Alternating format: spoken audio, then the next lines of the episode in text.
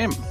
Hi, David Dolan here. Next month's jobs figures are set to be even worse than the sobering stats we got yesterday. More than 6 million workers are on JobKeeper. However, they're only officially listed in the employed category by the ABS for one month before they're counted as unemployed. Our job as a government now, in particular, now that we have, as you know, that three stage road to recovery, National Cabinet today will provide more guidance to Australians as to the easing of restrictions, the reopening of the economy, is to get as many Australians back into work. Employment Minister Michaelia Cash on 7 there. Today's National Cabinet meeting will also look at mental health issues while Treasury officials are briefing leaders on the state of the economy. Victoria is still bucking the trend on new coronavirus cases. While most states and territories are recording zero or very few infections, Victoria has seen 21 fresh cases in the past 24 hours.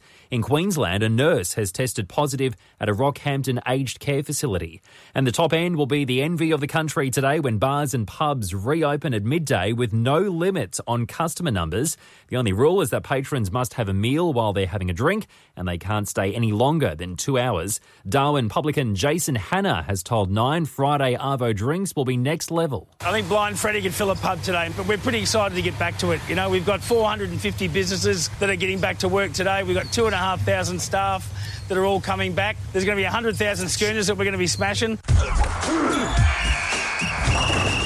Dragons coach Paul McGregor admits it'll be a challenge for players not selected in the side to abide by the strict biosecurity rules. With no Canterbury Cup, McGregor says they'll need to keep their fitness and enthusiasm up. For players that don't feel that they're going to get a game anytime soon, but still be restricted to what needs to be done for the rest of the squad, is going to be a challenge when they're outside the environment as well. And the decision to call off the Tokyo Olympics for 12 months hasn't come cheap. The IOC expecting a financial hit of up to $1.2 billion.